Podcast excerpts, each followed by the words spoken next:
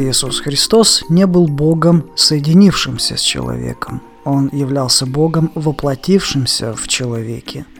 Он был именно таким объединенным существом. Иисус не превратился постепенно в Бога, и Бог не стал в какой-то решающий момент земной жизни Иисуса человеком. Иисус был Богом и человеком одновременно. Этот Бог и этот человек были и остаются едиными – так же, как и Троица в действительности является единым Богом. Высшей духовной целью посвящения Иисуса Христа было углубить раскрытие Бога.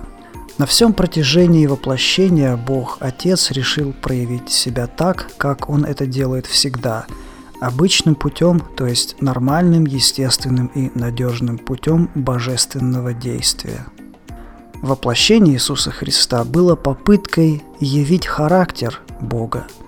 И любой, кто имел возможность общаться с Иисусом, общался с Творцом Вселенной, который превратился в обычного человека.